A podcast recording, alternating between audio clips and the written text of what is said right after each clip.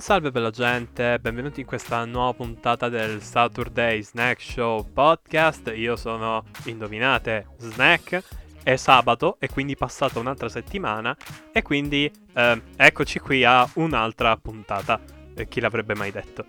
Prima di cominciare con le robine che ho voluto portarvi quest'oggi, voglio un attimino fare una piccola parentesi di backstage, che tanto queste cose piacciono un casino, piacciono anche a me, e quindi eccoci qui volevo parlare due secondi della scorsa puntata. Allora, scorsa puntata, per chi se la fosse persa, è stata una collaborazione, d'accordo? È stata una roba fatta tipo in quattro. Praticamente ho deciso di ospitare uh, il terzo incomodo podcast, dopo che loro ovviamente mi hanno gentilmente chiesto, cioè più che altro proposto, ecco, è stata un po' un affare, eh, non dico il resto della frase perché non voglio fare citazioni del padrino, santo cielo, voglio mantenere una cosa un po' più calma oggi, eh, penso si sia anche capito dal tono della voce. E dicevo, è stata un po' una proposta, eh, da questa proposta è nata, diciamo, una serie di eventi che ci ha portato appunto a fare una collaborazione vera e propria e quindi ecco la scorsa puntata.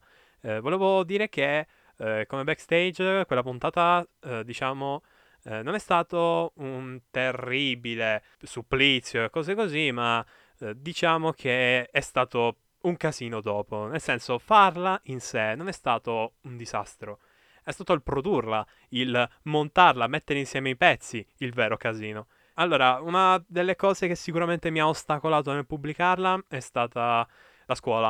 La scuola mi ha tartassato in quei giorni, cioè nelle scorse settimane più che altro, e quindi non ho avuto tempo materiale per starci dietro e quindi questa puntata è slittata di una settimana, poi due, poi tre, quattro ed è uscita letteralmente un mese e mezzo dopo. Shame su me stesso. La cosa eh, peggiore è che questa puntata poi mi ha richiesto un'altra settimana di lavoro e quindi ecco che è uscita solamente la settimana scorsa. Eh, infatti ehm, i drammi appunto su Lola Bunny e Pepe erano recenti quando l'avevamo registrata, erano proprio freschi di qualche giorno, rob- volevamo proprio puntare a fare qualcosa di più, più vicino ai giorni nostri, cioè qualcosa di non vecchio come la vita, qualcosa di fresco, qualcosa di chiacchierato soprattutto, ma è andato malissimo proprio per questo motivo. Ora, quello che posso dirvi, cioè la cosa più non uh, simpatica, però diciamo curiosa, è che gli audio degli altri sono stati un po' un dilemma da gestire. Il mio, vabbè, eh, non ho avuto tanti problemi, c'è solo stato un piccolo problemino eh, dove in pratica eh, venivano ripetute le voci degli altri, quindi è stato già un macello sistemare questa cosa a mano, maledetta Audacity. E poi oltre a questo è successo che eh, l'audio di Alice e Saverio era non per dire un po' un problema, ma era un fottuto tutto macello perché praticamente non so perché, ma da dove stavano registrando c'era una galleria del vento. A un certo punto ci sono state le esplosioni e ci ho fatto una gag sopra perché è capitato proprio nel momento in cui eh, abbiamo cominciato a parlare di Simona Ventura. Quindi non ho resistito eh, dal farci battute sopra. E, boh, appunto, eh, a parte il loro diciamo, disastroso audio che ho sistemato come potevo, ma il risultato è stato che eh, le loro voci si sono un attimino, come dire, bambinizzate, cioè hanno praticamente avuto un, uh, un piccolo cambiamento verso l'alto, ecco, sono diventati un piccolo coro di voci bianche, come se avessero uh, assunto dell'elio, vedete presente, no? I palloncini eh, quando la voce ti diventa praticamente quella dei Rabbids. Aspetta, i Rabbids non parlano, ops. Eh, vabbè, avete più o meno capito. E ok, a parte questi piccoli problemi e il casino che è stato montare il tutto, devo dire che è venuta fuori una bella robina e se in fase di montaggio mi metto a ridere di un qualcosa, allora molto probabilmente almeno è decente. Poi non so se anche questa cosa è sbagliata, in tal caso eh, cambio completamente hobby, eh, vado a fare il giardiniere.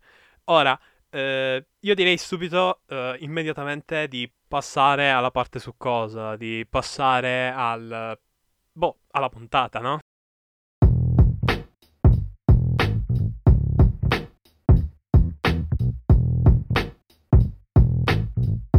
Questa settimana ho avuto il piacere di finire Detroit Become Human. Ah, ragazzi, ragazzi, Detroit Become Human. Detroit Become Human che cos'è Detroit Become Human? È un gioco bello.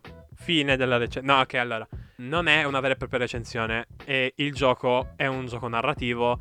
E questa mia indecisione è un po' un uh, cercare di uh, farvi un attimino capire il rapporto che ho con questo videogioco. Perché, allora, Detroit Become Human è un bel videogioco. C'è la parte ludica. Uno direbbe, ma i quick time event non sono vero videogiocare. Sì, sì, certo. Giocate appunto Detroit Become Human, certi quick time event erano terribili. Mai fatta una roba più difficile di questa. No, scherzavo i quick time event di Ninja Storm, perché per chi si ricorda ancora i DLC del primo Ninja Storm sa già di cosa sto parlando, sicuramente nessuno perché il primo Ninja Storm l'ho giocato solo io e io e basta. Il rapporto che ho con questo videogioco è un po' particolare, perché appunto a parte la parte action, la parte ludica, che non è troppo marcata, ma c'è, è presente ed è pure difficile, mi ha intrigato, ma allo stesso tempo mi ha lasciato con uh, dei dubbi morali, ma allo stesso tempo tecnici. Cioè io non sapevo bene se avevo assistito a una cosa sontuosa, incredibile o a un qualcosa di mediocre. Questa cosa eh, l'ho avvertita tantissimo perché effettivamente il gioco ha degli alti e dei bassi pazzeschi. Allora, essendo Detroit Become Human un gioco narrativo, quindi basato principalmente sulla storia e sulle scelte che facciamo durante la trama, il gioco proprio è basato su ah, questa conseguenza ha portato a questo fatto. Ora, essendo quindi una trama con in realtà inglobate più trame, perché stiamo parlando sempre di un flusso di storie che vanno secondo moltissime direzioni, era inevitabile che qualcosa eh, stonasse, qualcosa non, eh, non, fosse ben incastrato all'interno del quadro generale. E infatti lo è in molte situazioni. Allora, abbiamo le scelte, per esempio, di uno dei tre protagonisti, perché ci sono tre storie che si intrecciano capitolo dopo capitolo. Eh, dicevo, eh, abbiamo uno dei protagonisti che ha un problema grande quanto una casa. Ha le scelte sbilanciate, cioè all'inizio non puoi scegliere nulla, per tre capitoli e pa... no scusa, 4-5 circa. Per 4-5 capitoli non possiamo scegliere nulla attivamente. E poi, tipo, negli ultimi capitoli abbiamo talmente tante scelte che è una cosa spaventosa. Capisco che ci sono esigenze di trama particolari, però se proprio mi devi dare un personaggio un po' più fisso, mi fai un mega capitolone un po' più breve e mi fai, diciamo, eh, arrivare al punto. Perché ricordatevi sempre che questa roba uno poi se la deve andare a rigiocare per vedere gli altri finali. Quindi, sinceramente, urta parecchio doversi rigiocare delle sezioni che non hanno poi tanti guizzi, non hanno tanto poi eh, una valanga di possibilità e di scelte, cioè non hanno quel, quella cosa che ti fanno dire, eh cavolo, me lo voglio rigiocare per vedere cosa succede. Marcus, la sua prima metà di gioco è piatta, è la pianura padana, capì? E la cosa peggiore è che gli altri personaggi invece all'inizio hanno una quantità spaventosa di scelte che però sono intrecciate con la storia di Marcus. Quindi se noi vogliamo vedere le conseguenze della scelta di Connor in un terzo, eh, diciamo, playthrough, spero di averlo pronunciato bene, e comunque eh, in una terza partita, ecco, se noi dobbiamo andare a vedere le conseguenze di una scelta della storia di Connor, un altro dei tre protagonisti, noi dobbiamo per forza passare durante la nostra terza partita nella storia di Marcus, oppure andare nel menu principale e scegliere diagramma e poi andare a scegliere solo il capitolo di Connor e poi staccare e riprendere il capitolo di Connor. E capite che comunque è una roba macchinosa e io mi sono detto, accidenti, capisco eh, che cosa mi ha dato fastidio. Ma ironicamente parlando, la storia che più mi ha preso è stata proprio quella di Marcus, il personaggio che ha meno scelte all'inizio ma più scelte verso la fine. Mentre gli altri due personaggi mi hanno intrigato fatto disperare, commuovere tutto quanto, ma erano delle storie meno corali, meno epiche, più basate su situazione, rapporto tra personaggi, situazione rapporto tra personaggi. È un po' come se Detroit Become Human, prima di essere creato a livello di trama, fosse stato inizialmente pensato come un videogioco a scelta. E non voglio criticare questa cosa. È positiva, molto, perché appunto abbiamo la possibilità di interagire nei punti in cui possiamo interagire parecchio, con il mondo circostante. Capite però che appunto avendo questa struttura molto episodica e molto fissa, diciamo, sulle regole videoludiche che Quantic Dream, gli sviluppatori, hanno creato, si è creato però un effetto inverso. Ovvero, sì, tantissima libertà nei punti prestabiliti e tutto quanto, però c'è il difetto terribile, aggiungo, che alcune scelte non sono un granché, perché appunto la trama, sì, andava verso una direzione in molti capitoli, cioè in realtà tutti i capitoli hanno una direzione ben precisa sulla quale poi si diramano i vari finali, ma eh, questi, queste diramazioni non sono tutte equamente trattate con la giusta attenzione. Ci sono alcuni finali definitivi che sono addirittura all'inizio della storia. E capite bene che questi finali sono dei finali, trattameli come finali e non come storielle di serie B. Ecco, il vero difetto di Detroit Become Human è che predilige principalmente determinati finali e determinate scelte, senza darti quella giusta sensazione che si ha in un finale di una storia. Cioè, tu non mi puoi far finire la storia di un personaggio principale. Io parlo adesso di una serie TV standard. Non puoi farmi finire la storia di un personaggio principale a caso, come se fosse un evento come gli altri. Problema che Detroit ha con alcuni finali secondari della storia. Io, per esempio, avendo fatto un finale in cui i vari personaggi sopravvivevano bene o male, e anche compreso Connor, avevo però fatto una scelta diversa da quella del finale incredibile, ed ecco che è successa una roba molto, molto, diciamolo, brutta. Ovvero, ho avuto un finale tagliato. Un finale importantissimo, cioè la parte proprio conclusiva, cioè dopo quello la trama non sarebbe più andata avanti, avrei visto i titoli di coda. Ecco, ho avuto quella parte troncata. Perché ho scelto una cosa cioè, anzi, in realtà ho fallito un, una missione che bisognava fare i, a tempo, ok? Avevo il tempo per fare questa cosa. E avendola fallita, ed essendo quello una specie di eh, contrario rispetto al finale alla quale stavo andando, eh, mi sono ritrovato quindi un finale tranciato malissimo. Ho avuto letteralmente una frase e quello è stato il mio finale. Senza momento epico, senza suspense, senza niente. Ho avuto un finale monco. Perché ho giocato al gioco. Io avrei dovuto avere un finale dignitoso anche se non avessi eh, trovato quel coso che avrei dovuto trovare in quel finale alla quale stavo andando incontro. Non so se il ragionamento fila e l'avete compreso, però vi basti solo pensare che una direzione è una direzione tanto quante le altre e non c'è una direzione di serie A e una direzione di serie B se vuoi farmi un gioco narrativo con tanti finali, capite? Ora, eh, parte questo difetto, andiamo un po' più eh, nel dettaglio ovvero le tre storie. Come già detto, Marcus ha la storia più sbilanciata degli altri tre, ma allo stesso tempo è quella più corale ed epica. Le altre due, quella di Kara e di Connor, hanno invece questa struttura un po' fissa, quasi episodica, proprio di una serie TV.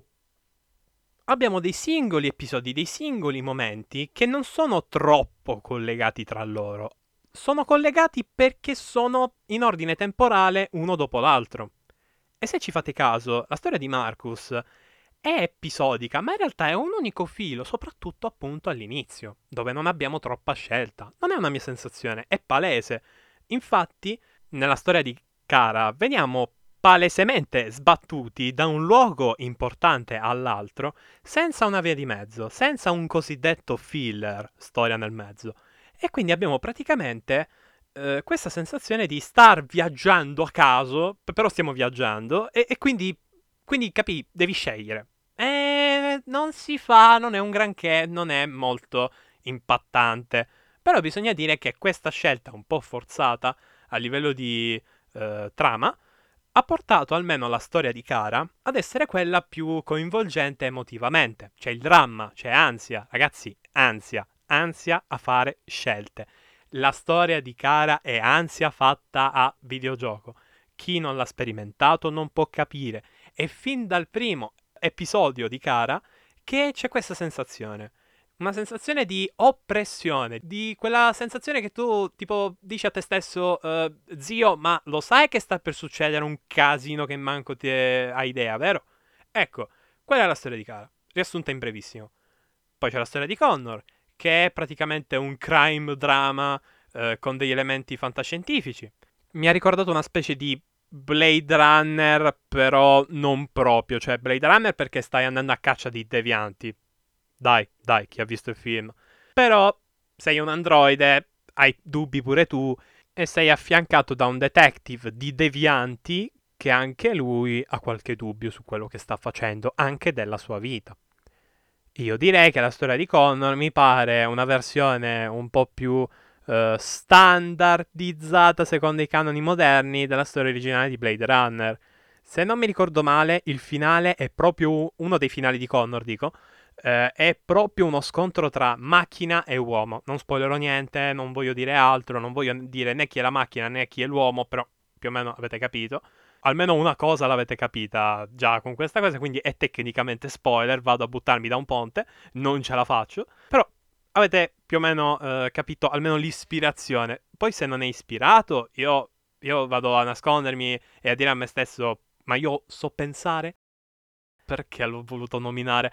Eh, ah sì, perché sono un appassionato forte di Blade Runner. E poi stiamo parlando di un'opera che è praticamente un suo surrogato, quindi se non lo citavo non ero felice e non avrebbe avuto senso. Beh, che dire.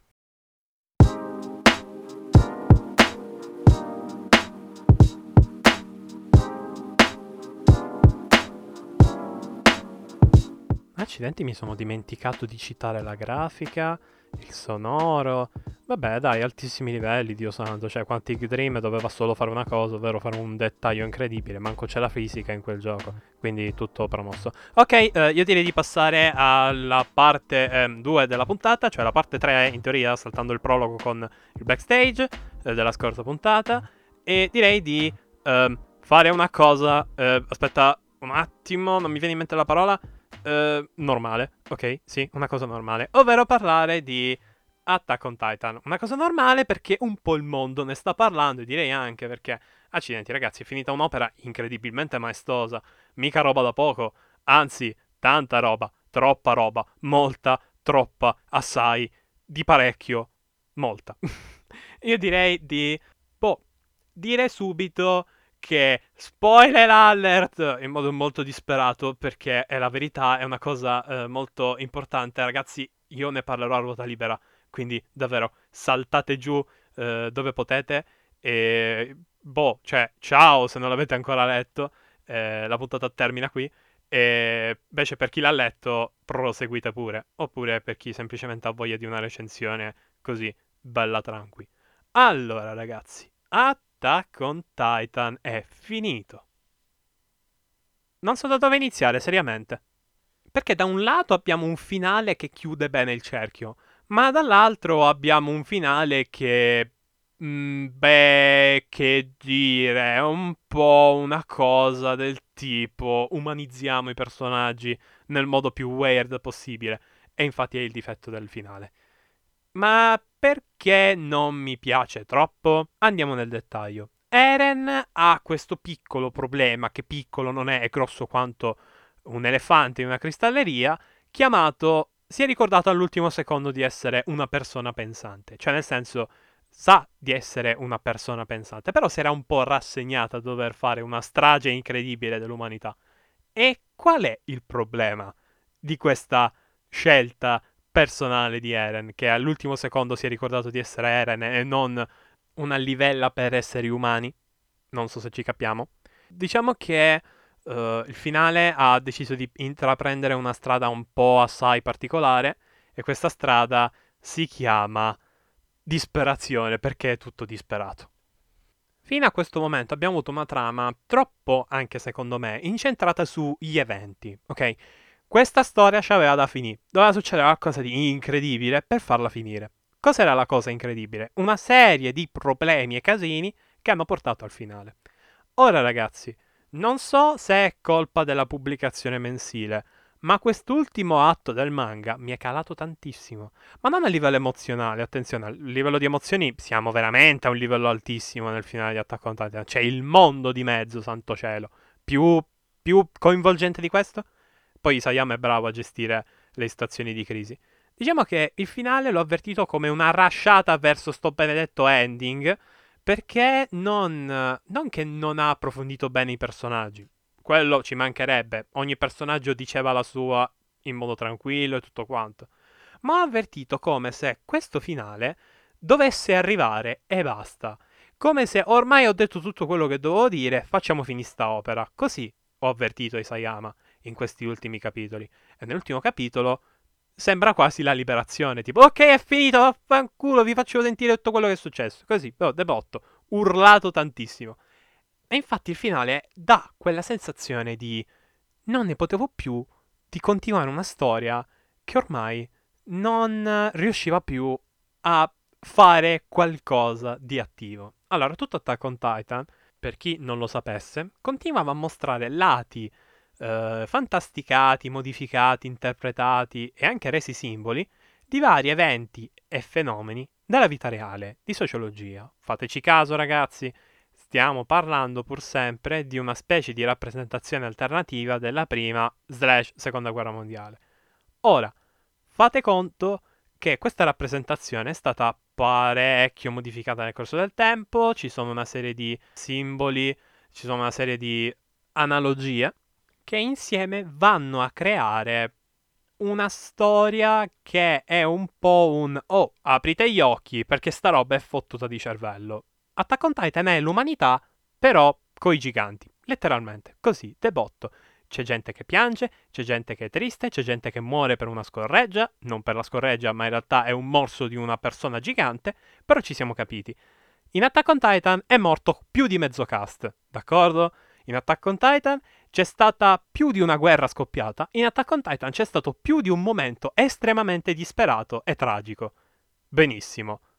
Ora, sto finale, perché è dovuto a tutti i costi diventare una specie di resa dei conti, punto. Letteralmente, ragazzi, il finale di Attack on Titan è un po' una specie di ehm, finale. È un finale, basta, fa il suo dovere, fa quello che era destinato a fare. C'era talmente tanta carne al fuoco, c'era talmente tanto da dire, da fare, che Isayama ha deciso di terminare la sua opera. E basta. E perché io me ne lamento? Sì, perché questo è un lamento se non si fosse capito. Me ne lamento perché aveva detto che il finale sarebbe stata una roba wow. E invece no, non è stata una roba wow. È stato un po' come se, oh mamma mia, ho creato un sacco di aspettativa, ritorniamo un attimino indietro. Come? Mettendo in mezzo emozioni, mettendo in mezzo la natura dei personaggi, debotto, senza senso e chiudendo la trama.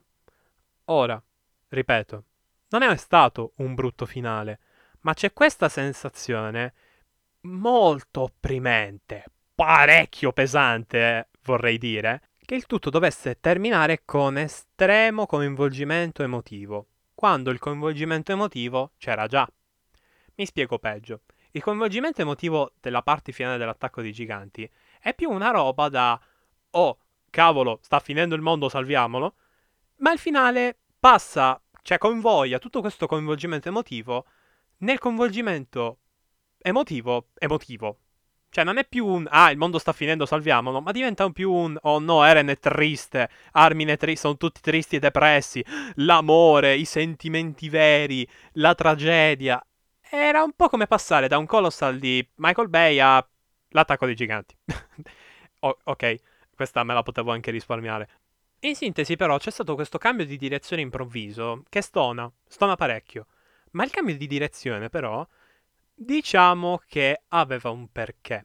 Isayama, secondo me, qualche viaggio mentale se l'è fatto sopra dicendo ma sarà positiva la cosa, lo sto facendo a fin di bene, sto davvero interrompendo l'azione sfrenata per mettere in scena sentimenti ed emozioni un po' più verso, eh, sai, romanticismo, avete presente? No, no, nessuno perché tutti si dimenticano le superiori e vi capisco anche. Però, per chi mi ha capito, credo mi stia seguendo. Io intendo i sentimenti quelli un po' più, eh, sai, amare, amicizia, con 7M a parola.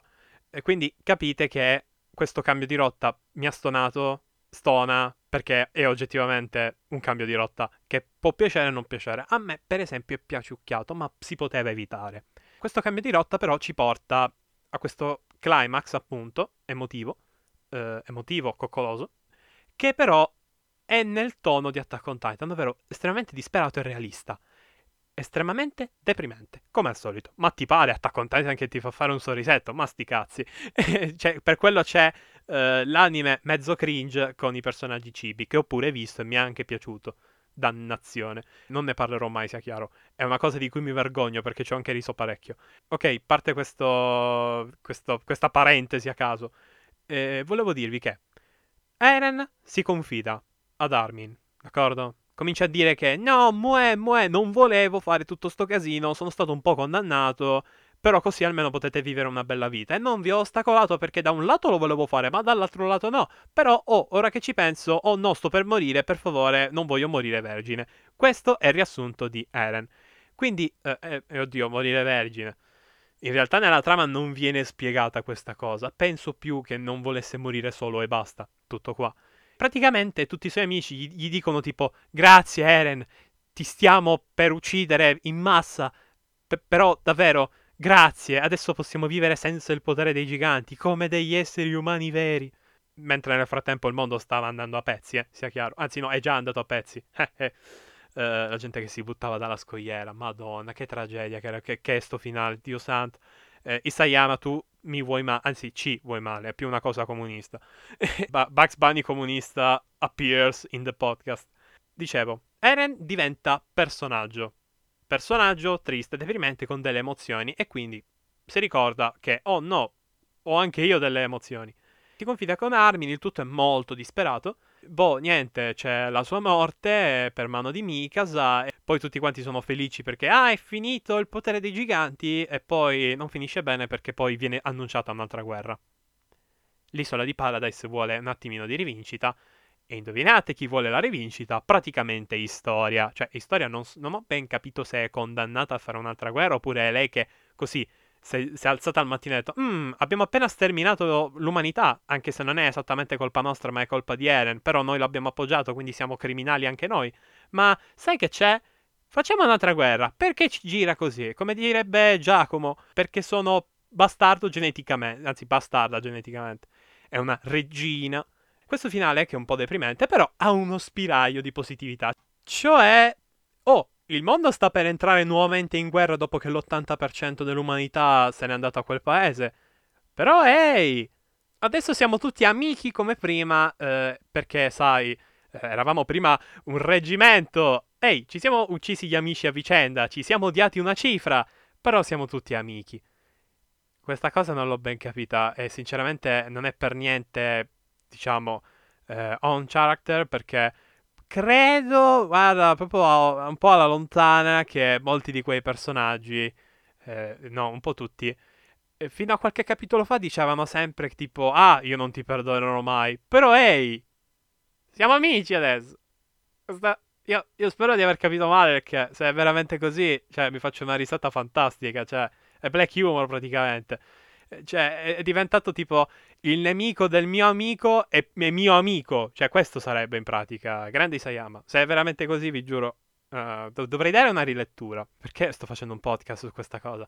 In ogni caso, questo è il finale di Attack on Titan. Se devo essere sincero, eh, ve l'ho spiegato malissimo, lo ammetto. Cioè, non ho spiegato il finale in sé. Però, mh, mm, diciamo, ho fatto conto che uh, stessi parlando con gente che l'ha finito eh, perché credo che adesso in confidenza chi non l'ha seguito hm, è un po' lento, capite, no? Che, che cavolo vai ad aspettare l'anime? Vuoi aspettare la... Vuoi avere il diritto di aspettare l'anime? Ma come ti permetti? Attack on Titan. Attack on Titan va seguito manga, così freghi in anticipo chi ti vuole spoilerare quando ci sarà l'anime. Stonks, no? Poi ti rovini l'anime, che è molto più bello del manga. Però... Eh, questo ragionamento fa schifo, ma non come la puntata che mi dispiace deve finire qui. Grazie per il tempo dedicato eh, a sentirmi. Eh, spero che queste analisi ehm, slash pensieri soggettivi vi siano piaciuti. E ci vediamo alla prossima puntata, che Dio voglia. Spero che riesco a fare delle cose in modo tale che non debba fare altre cose, così da non poter fare questa cosa chiamata editing e registrazione che ogni volta salto e quindi la programmazione del podcast va a farsi benedire insieme alla mia sanità mentale. Grazie lockdown e bye!